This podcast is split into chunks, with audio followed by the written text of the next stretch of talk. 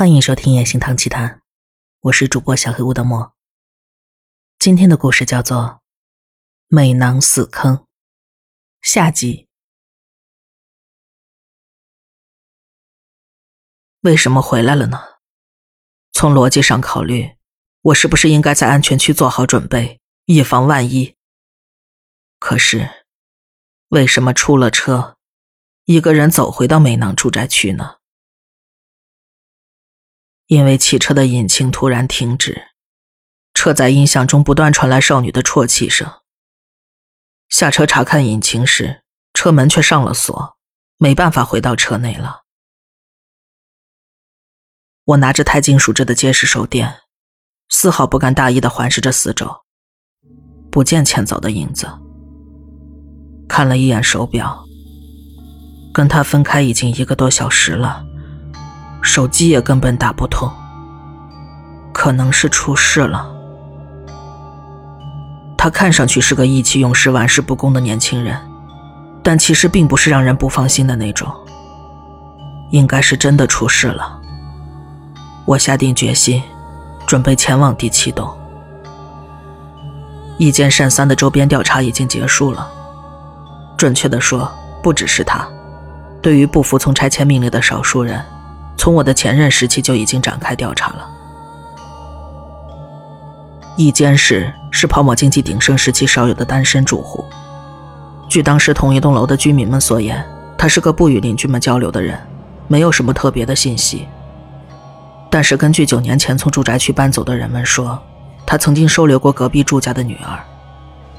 也许是因为年事已高，看上去像是爷爷和孙女，但其实并没有任何血缘关系。那个姓英元的女孩与单亲母亲一起在隔壁住了三年。这个女儿是因为母亲在住宅区的花园中离奇死亡而离家出走的，之后就下落不明。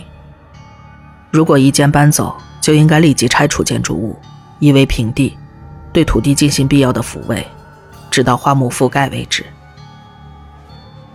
曾听戴刀老说过，人的怨气侵染过的土地是寸草不生的。在污秽残留的土地上建造房屋，居住的人就会受到侵害，污秽会渗透到人的身上，又借由人在其他地方散布污秽。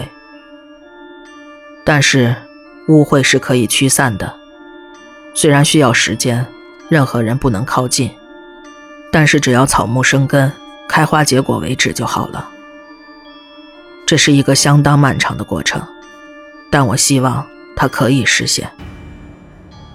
我所遇到过的案例中，大多都是因为这种死亡的污秽引起的，自杀、杀人、辱尸枉复。虽然其中也有包含情感的道具等原因，但是人的死亡所带来的污秽绝对是主要因素。这个国家自古以来对污秽就有两种概念：赤不净和黑不净。赤不净是与血有关的污秽，意味着女性的经血和分娩。与此相对的黑不净，则意味着死亡。这些都被认为是会带来灾祸、对人造成伤害的。也就是说，我现在正独自一人待在这样的污秽之中，太恐怖了。胃痉挛阵阵袭来，我有些想吐。我伸手去拿西服口袋里常备的胃药，发现。几米远的路灯下，坐着一个人。刚拿到手的药片被我抖散在地，但是仔细一看，我还记得那张脸。请问，是易间慎三先生吗？白发苍苍的老人看了过来。啊，你是谁？我是县政府特别对策室的，我叫大野木。您是易间先生吗？啊，是我，是我。我背脊一松，怎么会这样呢？原来没有必要去房间里，还欠早白跑一趟。现在。也该是他带着不悦的表情回来的时候了吧？我来接您了。哦，这样啊，这算是什么回答？您怎么了？不是答应搬走了吗？小哥，你有没有香烟呢？有。因为同居室友不喜欢，所以很少抽烟。但是由于工作上的焦虑，有时候也会忍不住想要抽，所以总是在上衣口袋里备上一盒。Short Hope 可以吗？霍普啊，这么年轻，口味倒是很重嘛。一间熟练的点上香烟，用力的猛吸着。啊，真香啊！您喜欢就好。呃，您为什么突然又想离开了呢？当然是因为解放了呀。我也不是因为喜欢才留下来的，实在是没有办法。刚搬来的时候才五岁，跟母亲一起，父亲好像是死了。这个母亲的脑子好像有点奇怪，每天都嚷嚷着恶魔什么的，什么门，什么祭品，大家都觉得很可怕，像是在搞什么邪教一样。就这么搬到我的隔壁，所以当然会觉得很困扰啊。您说您的邻居吗？我记得有一户叫姻缘的单亲母女家庭。啊，应援好像是死去的父亲的姓氏，是对很奇怪的母女。女儿明明长着天使一样的脸，母亲却瘦得跟骷髅一样，也不见去工作，是个来路不明的家庭。而且每到晚上，因为墙壁很薄，总是听到讨厌的声音。是虐待吗？脑子有问题的母亲一直训斥女儿，所以我就好好的骂了她一顿，然后终于安静了下来。但是，那个母亲没多久就死了。就在院子里的游乐设施那儿吧，看，就是那儿，他就死在了那里，好像是心脏麻痹。那个女儿一点都没哭过，那个女儿有处理死亡的能力，杀生，复活。在我意识到他要做的事情的时候，我才发现了这一点。太晚了，什么都做不了了。尽管如此，那个女孩还是实现了我不想死的愿望。但是啊，实在是太累了。如果早知道被这种形式束缚，我就不会许下这个愿望了。到底在说什么呀？我正想发出疑问，易间突然消失了。我环顾四周，不见他的踪影。只是，在他刚刚坐着的地方，一只不符合季节的萤火虫慢慢的失去了萤火。旁边有一根灭了火的香烟，无声的滚动着。一间莫名的消失了。难道他也是死者之一吗？我不禁面色一沉。那，就完全没有待在这里的必要了。千早已经失联，那他很有可能处在动弹不得的情况下，遇到了很大的威胁。问题是。我没有办法对抗那个威胁，非常有可能一起赴死。事到如今，我还在害怕吗？已经没有回头路了。我冲向了第七栋，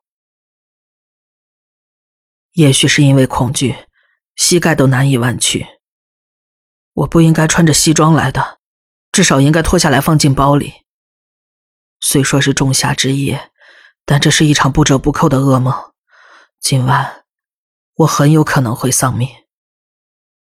想要逃跑，可是把他一个人丢在这里，自己回去吗？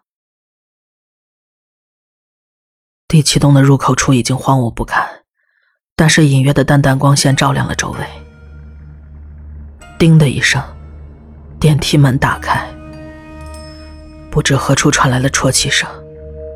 我无暇顾及，还没有按下按钮，电梯开始上行。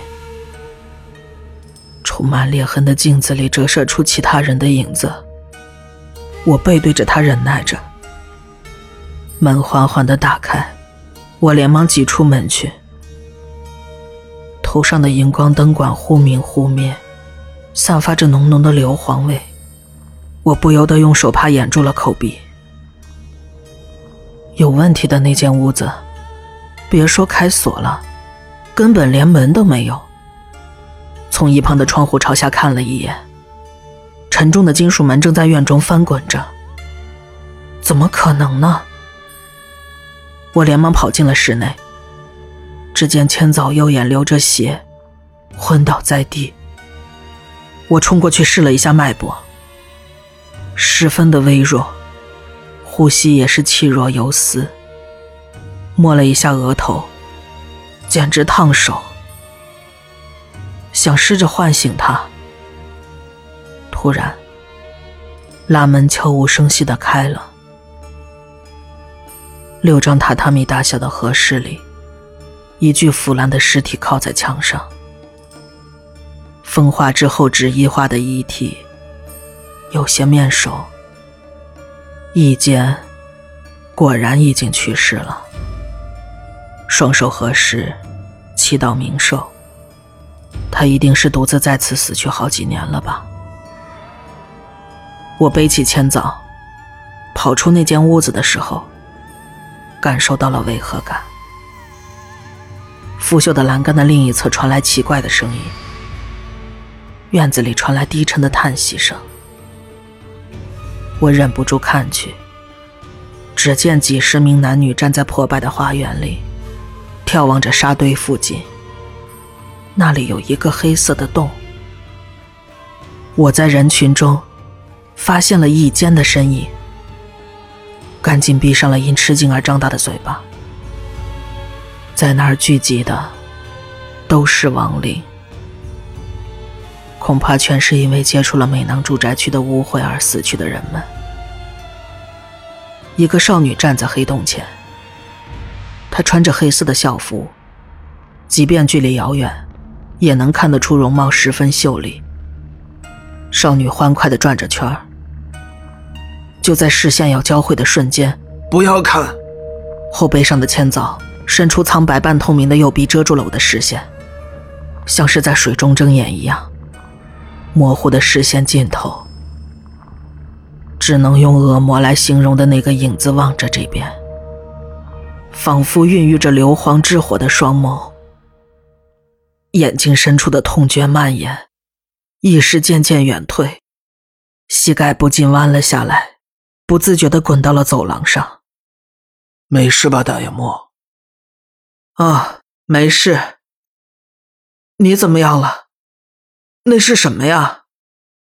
不小心露出了他的真面目。要是正眼对上，很有可能当场死亡。看起来，那就是这里的元凶了。虽然不知道详细的情况，但是那个小姑娘。把这里当成了死亡的漩涡。你还记得之前被那个混着乌鸦的死灵袭击的事情吗？这就是那时候那个女孩。难以置信。听说是木山侄女的孩子。我明白了，真是糟透了。虽然木山已入鬼籍。但是生前收集了各式各样有来历的古董，并且利用这些古董散布了许多麻烦的种子。据说他生来就可以看到人的灵魂的颜色，过分执着于那种光辉，最后甚至开始收集活人的灵魂。哎，大眼目，那个……偷偷从扶手支柱的缝隙向外看去，成群的死者不见了，方才的少女也消失了，只有浮在沙堆上的黑洞发出奇怪的声音，洞在逐渐变小，不久就消失不见了。结束了，这里已经什么都没有了，残念也不见了，真的什么都没有了。千早说完，长舒一口气，仰面朝天躺在地上。整个住宅区上空一直漂浮着的那股沉重不祥的空气，消失得无影无踪。究竟有多少灵魂曾被囚禁在这里呢？无法想象。总之已经解决了。啊，现在出现了新的问题啊！大眼木，我有件事想请你帮忙调查一下。你那个包里有平板电脑吗？啊，当然。那这里的一间先生和附近的住户里有没有姓木山的女性？稍等。啊，之前的居民名册里有，旧姓木山，木山千鹤子，入籍之后改名樱原千鹤子，产子的同时丈夫去世了，入住这里三年之后暴毙，是他吗？这个人是木山的侄女。问题是那个女孩。哦，是。女儿的名字叫樱原秋。秋，嗯，木字旁一个秋天的秋，是一种树木的名字，也叫做祭天。在中国，自古以来就被当做药材，果实也可以药用或者制作毒药。原来如此。千早说着坐了起来，好像还在疼，鲜血从右眼一缕缕流下脸颊。大野木。那个女孩从木山那里接受到托付，她都告诉我了。木山让她打开门。门。千早点了点头，用左手擦了擦脸上的血。我听戴刀老说过，好像有将此案和彼岸连接起来的东西，像是门、桥。看来叫做孔洞比较合适。是和那个世界相连的通道，那个地狱、阴间、黄泉，呃，我也不知道该怎么称呼。那女孩说，那个门太小了，所以必须寻求其他方法。也就是说，至少已经打开了一个。这是什么意思？这个镇上有通往地狱的门吗？如果是这样，我也能理解了。这个城镇确实不同寻常，失踪者和死亡人数在全国都是领先的，所以才有了特别对策室的存在。我的使命就是让县民们安全健康的生活下去。为了这个目的。我一定要阻止那个叫殷元秋的女孩，关闭那扇门。这是我最优先的任务。哼，这段话真是大眼目的风格。我早就知道你会这么说。千早，不感兴趣吗？我差点就死了呀，没力气了。但是，他把左臂搭到我的肩膀上。不过。如果搭档要做的话，那就没办法了。东方的天空已经泛起了鱼肚白。